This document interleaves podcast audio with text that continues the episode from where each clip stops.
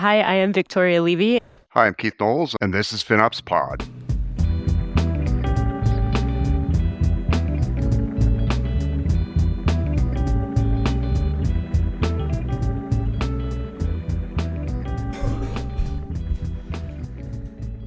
And as we hit record on the podcast, Joe starts to choke, leaves the room, and I'm left to do the podcast by myself. Hi, this is Stacy Case and Joe Daly, and this is FinOps Pod. That sounds great to me.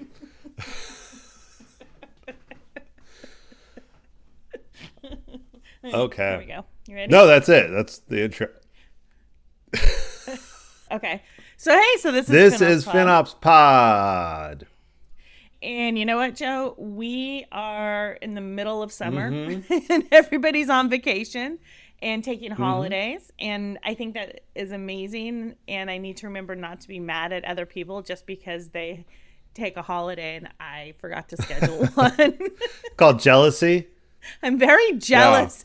Yes, I'm very, very jealous of people who are taking these amazing holidays.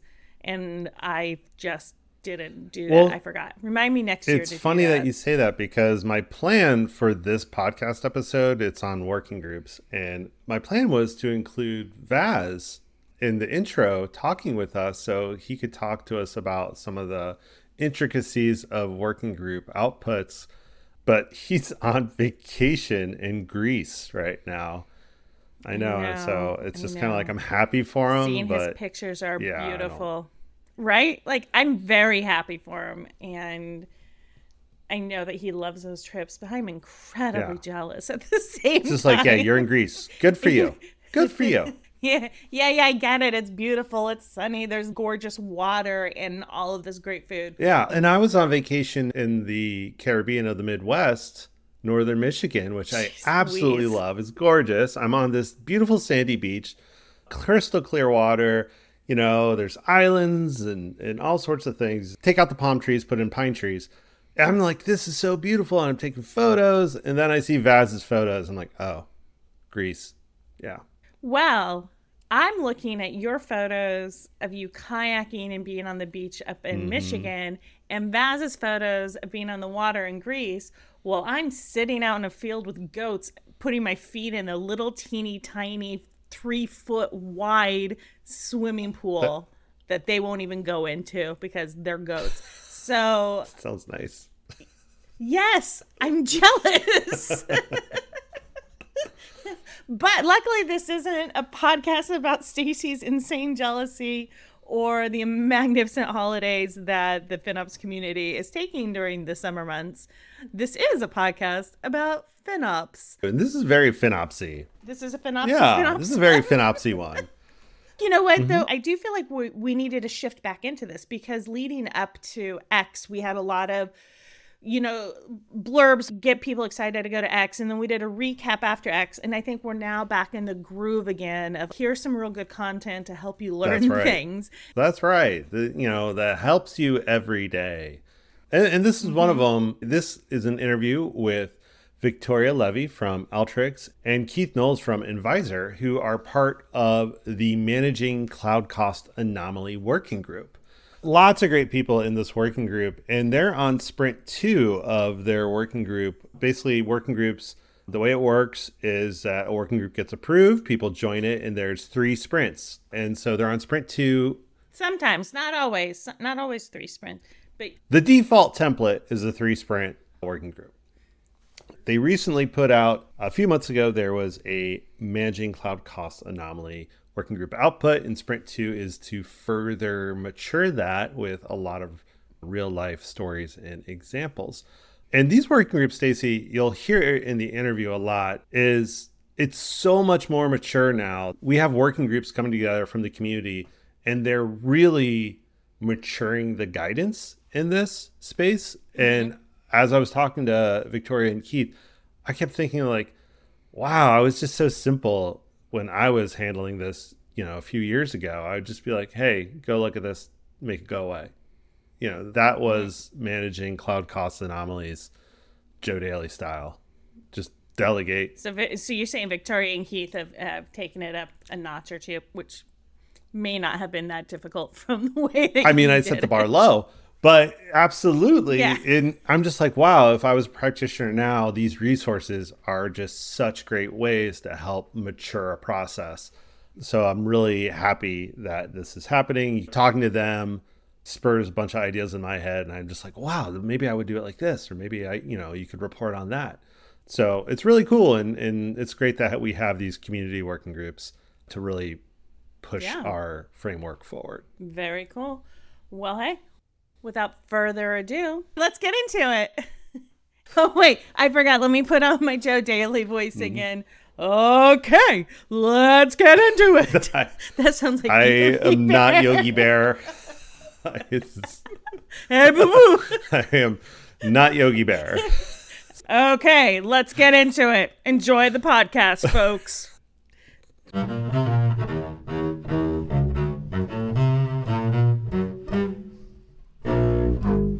You were both part of the Managing Cloud Costs Anomalies working group, Sprints 1 and the ongoing Sprint 2.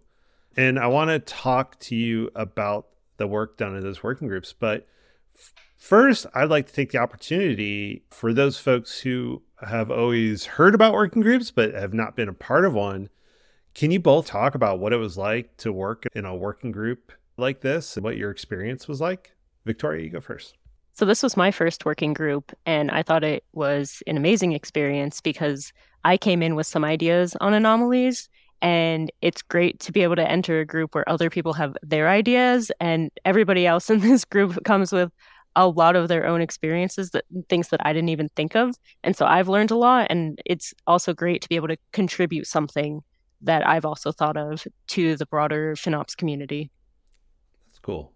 That's cool. Keith, what was your experience like? Well, I'd echo what Victoria just said. Uh, the other aspect, though, that I thought was really, really cool about the group is it was very diverse as far as the folks that were part of it small companies, large companies, vendors, practitioners, you know, so consumers of the of other companies' products. The CSPs were engaged, yet we were very focused on getting the work output done. And there's a, a lot of willingness to listen to other people, to engage, to listen and adjust thought based on feedback from other folks. So I thought that was fantastic. It was just a really cohesive group. You know what? I was going to ask you both about that because this is all volunteer work. You know, everyone's raised their hand to join the group as an extra on top of their day jobs. But I remember trying to get collaborative teamwork when we all worked for the same company.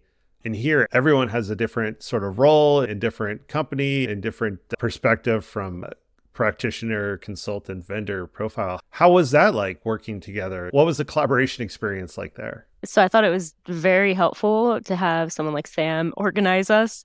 Mhm. And I think it was also great that everybody, because it's a volunteer group, everybody is excited to contribute something. And so we Mhm. all just pick our topics and add to it. And then we can peer review each other based on the different experiences that we've had. That's a great point. No one was assigned to be there uh, against their will. Yeah, I think there's always that aspect of herding cats when you have a large group, especially volunteers, you, as you mentioned, and folks. When you are actually getting a paycheck, sometimes it's just as hard to herd that group. But in this Mhm. case, everybody seemed to come together and stay focused. And I think there was a, a common goal to try to get things done in a timely manner. Not to say that, you know, myself included, didn't sometimes, oh, I'm going to have this done for next week. And then, well, okay, I need another week. But we really rallied at the end to pull things together. Some folks stepped up, some folks had commitments, but people stepped up to really get the deliverable done when we committed to have it done. Right. Yeah. And Victoria, you brought up a great point. Sam White from FinOps Foundation, she does a tremendous job as official working group cat herder to make sure everything's scheduled and organized and tries to land on time. So that's excellent. I'm glad to hear that. So I was looking over the first sprints output that's on FinOps.org's website, managing cloud cost anomalies. And I was going through it and I just kept thinking this would have been so helpful about two or three years ago for me because I really liked how you all kind of fleshed out what an anomaly is. I really like the definition. I want to spend just a second talking about it. That it is an unpredicted variation in cloud spend. And I th- think that that phrase unpredicted variation, because we all expect cloud spend to vary, but an unpredicted one, you also differentiated it from it just simply being an outlier. What's the difference between unplanned variation and just an outlier of spend? I would explain it as looking at it from a statistics perspective, everything is like a process. And mm-hmm. so an anomaly is something that deviates from that process. And it's not just the average number because that's going to average all of the variation into that number. You really want the deviations to count. And so if something is deviating by more than you would expect, then that stands out as an anomaly. That is good. And the sprint one brought around this entire process of, you know, record the anomaly, stakeholders receive notification, anomaly source identified, remediate the anomaly and document the case, and enhance tools to detect faster, prevent, or ignore anomalies. So basically, anomaly detection, notification, analysis, resolution, and retrospective. It's a really great process that's overviewed in shows some different different applications of it. So that was sprint one. What are you all working on in sprint two of the working group? So we're looking to build out and round out the work product a little bit more. So one of the areas we're diving into as an example is tooling, which we barely touched on in the initial guidebook, so to speak, right? So we talked about the need for it. We talked about some of the basic capabilities. Now we're doing more of a deep dive into the tooling as far as the different types of tooling, the different types of modeling, the use of ML in anomaly detection and getting into pretty specific, larger workflow, I should say, types of automation tools. We also are spending more time in the maturity model where we touched on that again in the guidebook. But as we build this out to be a playbook, we're really defining out what does that look like to be a, a crawl type of an organization versus a run type of an organization and expanding mm-hmm. upon those capabilities that you need to be in that space. We're also providing a lot more examples. So we've reached out to the community and started asking folks, can you give us some more examples that we can use? So some case studies that we can incorporate into this to help people understand better a typical journey and what things might look like. So talk to me about the maturity aspect. How do you determine if you're mature or not in this space? I would say that at the beginning, probably the crawl stage, you're looking at things from a big overview and you're tracking maybe your total cost or one specific service and looking at it manually.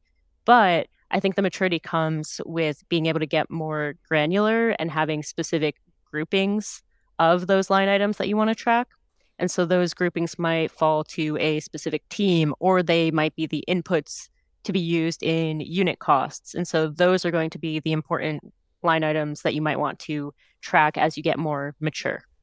Hmm. So let me ask because the way I handled anomalies when I managed a practitioner team was not very mature at all. We had a tool that would let us know when it noticed a spend anomaly, but then I didn't follow any of the steps. I just said, go take care of this to somebody. But I would see it and I'd be like, oh, it's this team again. And then I would just kind of brush it off, do that like sort of semi informed ignoring versus where is this coming from?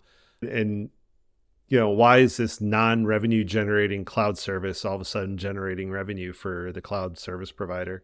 You know, I- items like that. What's a more mature way of handling those things other than Joe Daly just eyeballing it and trying to figure out if it's important or not? So, a couple of mm-hmm. things come to mind, right? So, on the maturity curve, obviously, and in general, with everything within FinOps, you have this movement from very manual process to more automation. And then I've talked about in, in some of the sections I just wrote for the playbook is this concept of being future aware and understanding potential events and forecasts that may be coming down the road for incorporating that into the anomaly detection, being able to factor that into the statistics as you're looking for deviations. The other thing that we've talked quite a bit about that I think is a key thing is unit economics. And the classic Black Friday event, right? So my servers auto scale, they go up on Black Friday, my cost spike. Well, is that a bad thing? Hopefully your volumes have picked up and your orders, transactions have gone through, so your sales have gone up. If you are incorporating unit economics, your unit costs, if things are scaling linearly, your unit costs are going to be within the standard deviation. If they're not, then you may have a cost anomaly. That's a really interesting perspective that you guys just connected these dots in my head. So I could be seeing costs skyrocket.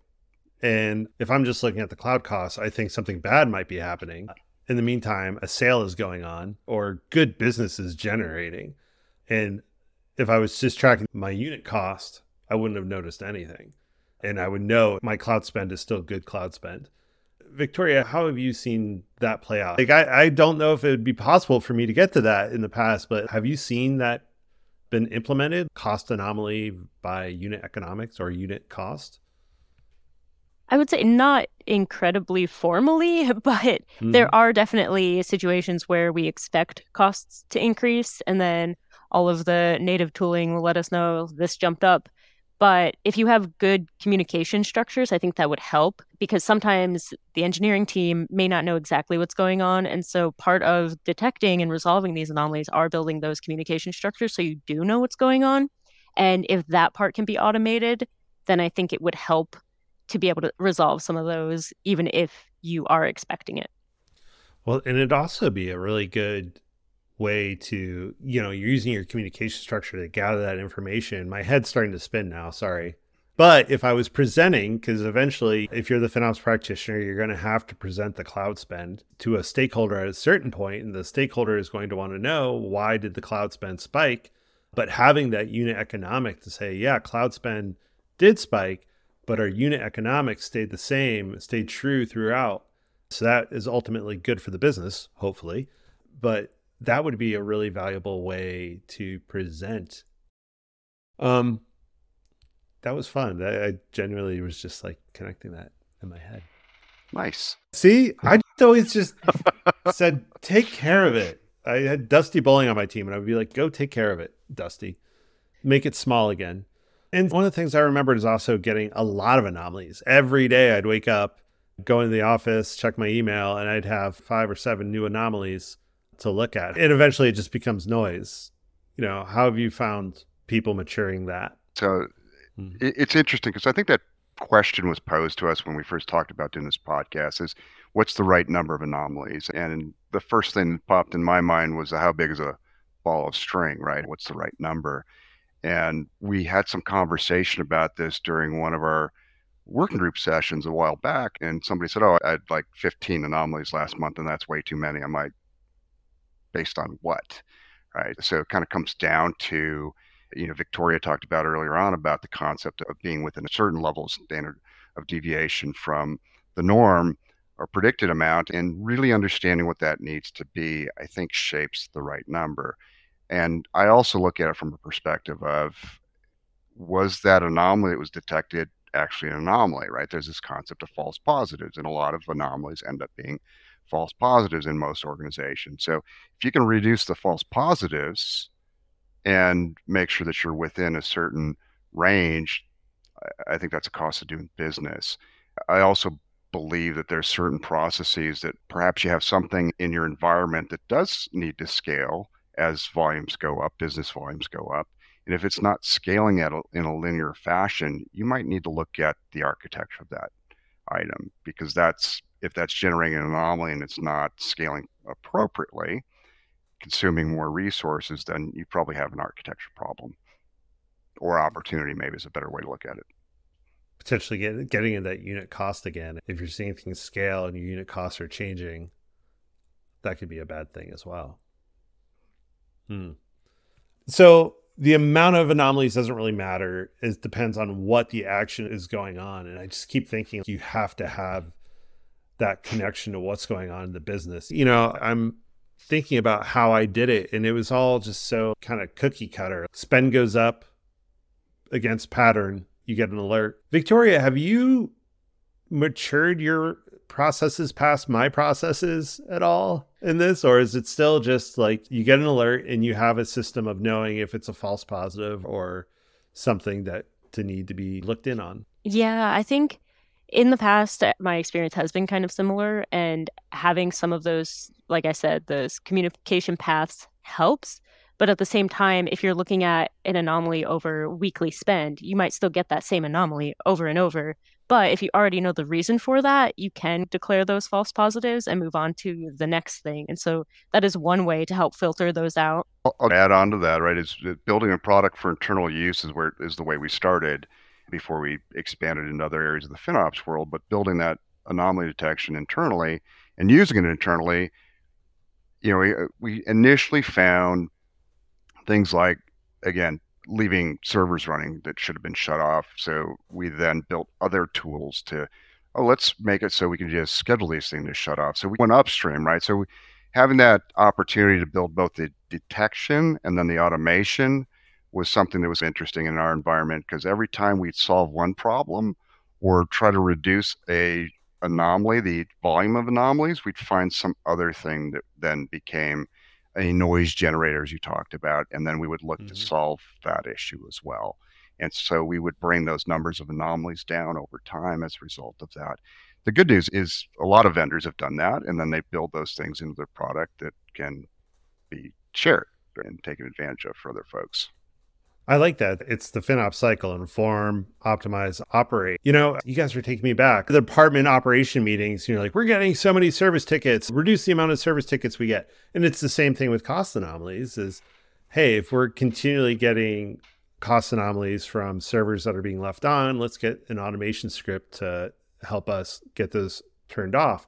And then you get the next version of the false positives is that how you fine tune? Is that the best way to fine tune your anomaly detection?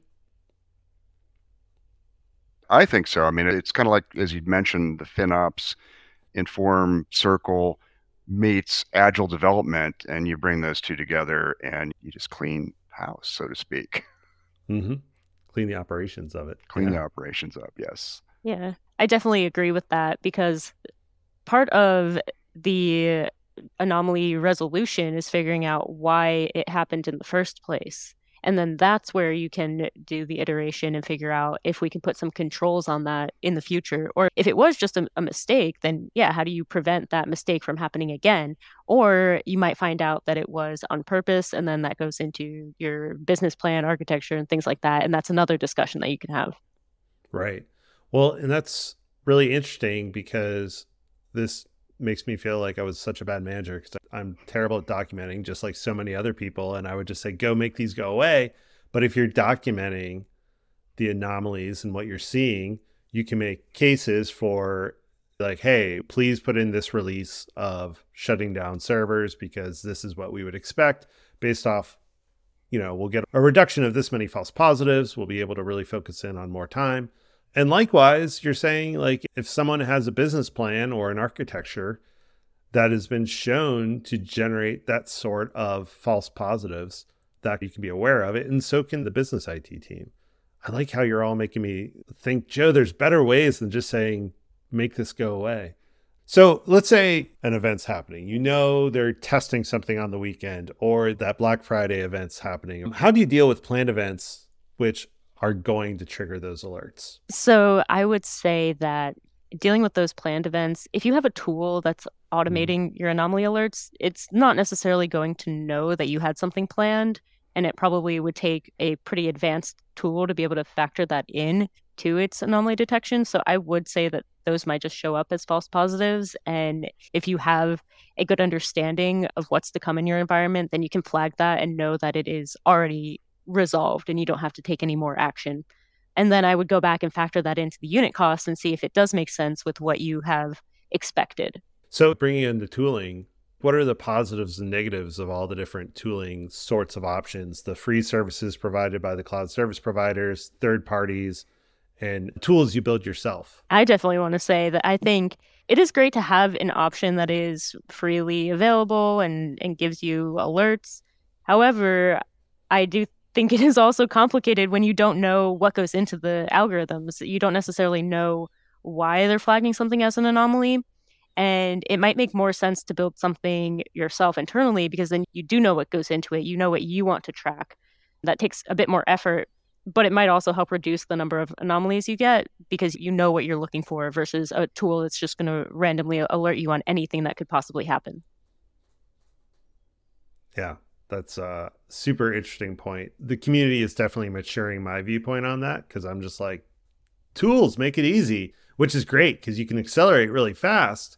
But then you get to a certain point where it's like, okay, I need to build for my example and I need to define what is efficient or what is expected or not. And it's an interesting view of how we mature. Yeah, build versus buy. And then you have, as you mentioned, the cloud service providers and the tooling that they provide. And you know, there's always a trade off with all of these things, right? The CSPs are always very specific to their own cloud. If you're multi cloud, managing that across multiple vendors ends up being a challenge, or, or you don't have a centralized place to go. And now, if you're integrating with a workflow tool, you, you need to build multiple connections and manage those. You start looking at building yourself.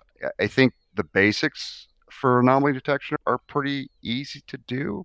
I think as the vendors are really starting to embrace ML and bring that into the environment, that's a whole new dimension. And granted, you can go out and connect to the various types of APIs that are out there and, and use those tools. But if you can leverage a, a vendor that has a roadmap and ongoing development in that space, and I have to caveat, I am a vendor. I'm always going to advocate the vendor solution, right? Just, uh, you know, then you don't need to bring in house the skills to manage and train a learning model and do all of that. That work's being done for you. Yep, absolutely. Well, how about the working group? Making sure that we cover what's going on in Sprint 2 do you need anything from the rest of the community for Sprint 2? Do you need any user stories or examples of anything? I would say it is always useful to get examples of how people have gone through their own process of maturing because there are different ways to get there. And n- knowing how other people have done it can provide somewhat of a roadmap for others to try to do the same. And then they might figure out a different way to do it, and sharing that would help other people in the future. 100% agree with that. I think just the user stories, the more we can get, the better. We're always looking for trying to incorporate additional use cases that we may not have thought of, we may not have had, and it just helps us build a better playbook. All right. That's awesome. So, probably late summer release of Sprint 2 working group resource to really flesh out, mature this into a full playbook. And then Sprint 3 maybe in the future. We'll see. We'll have to find out and see. All right, let's play in the future. Victoria and Keith, let's say in the fall or winter. I don't know when. This is all theoretical. There's an idea for Sprint 3 of the cost anomaly working group. Would you join again? Oh, absolutely. No. Yeah, we yeah, of course. it's been a great experience. I think for me personally, I'm actually considering going to the KPI group just because I see a lot of synergies with what we've done here in the cost anomaly detection and potentially bring leverage that into the KPI group, I think would be actually pretty cool. That is a cool idea. They're all related. They can't do one capability without impacting others. So that's really cool idea. With that said, though, I think that there's an opportunity to further flesh out the unit economics side of the cost anomalies. And you know the framework's there right the concept is there but what does that actually mean and how does that look and how do you incorporate that what are the best practices i think would be a, a great opportunity for sprint 3 and 4 and i don't mean to sign people up for that but i kind of am that's where my mind was going too when you were all talking about building the communication in and being able to report and weed out false positives unit economics which i used to be totally against that sounds like a very good way to be able to, in a very mature sort of way, be able to gauge this is good cloud spend for the business or bad cloud spend for the business. Because wouldn't that be great if instead of measuring, hey, this is unexpected spend, you would be doing a variation of what's good for the business versus what's bad for the business, which is a few steps down the line. I very also cool. wanted to add about potential future sprints. I think going back to the maturity aspect, certain things you can mature on, but you might need another working group output to be able to mature further in that area before you can come back to anomalies and continue your maturity there. So I think getting those different prerequisites would be interesting to define and see how other people have done it. That is a cool idea. Prerequisites for. So, which working groups are holding you back? Which ones are dropping the ball, Victoria? I want you to name names. Uh, I guess all the ones that Keith mentioned. No. no, but I mean, like you, mm-hmm. you need to if you have your if you want to track anomalies on your unit costs, then you have mm-hmm. to go to the unit cost playbook or guidebook and figure out how to set that up first, and then you can come back to the anomalies playbook or guidebook and figure out how you want to factor that in to your anomaly tracking. That's very cool. I like this. I like other working groups setting prerequisites on each other. I love it. I genuinely think this is really cool how you are all maturing this. I was reading through the working group output before. I was like, this is so much better than what I did. And talking to you all, it gives me ideas of how it can continue to be better and and watching how the community is coming together to build these outputs and resources that will build on top of each other for really cool ways to generate value. So thank you. Thank you both for contributing. Thank you for the opportunity.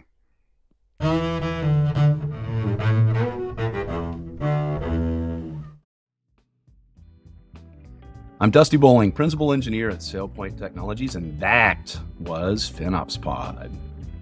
You know, I'm so happy that Joe never thought about comparing anomalies to unit economics when I worked for him, because he'd have me running in more circles than I already was, and that says enough. You can find the community resources from the Managing Anomalies Working Group and all the other working groups in the project section of FinOps.org. While you're out there, check out what working groups are open that you might want to contribute or submit an idea for a new working group because we're always looking for new ideas and suggestions. And if you aren't already part of the FinOps community, click on the Join Community button and join the family while you're out there. A big thank you goes to Victoria Levy and Keith Knowles for sharing their perspectives on anomalies and working groups. Special thank you to Sam White and Gina Schulte from the FinOps Foundation for help keeping all the working groups organized and on task. And of course, a big thank you to Stacy Case and Joe Daly for doing whatever it is that they do. That's all for this episode, Phenophenauts. Until next time, keep on FinOpsing.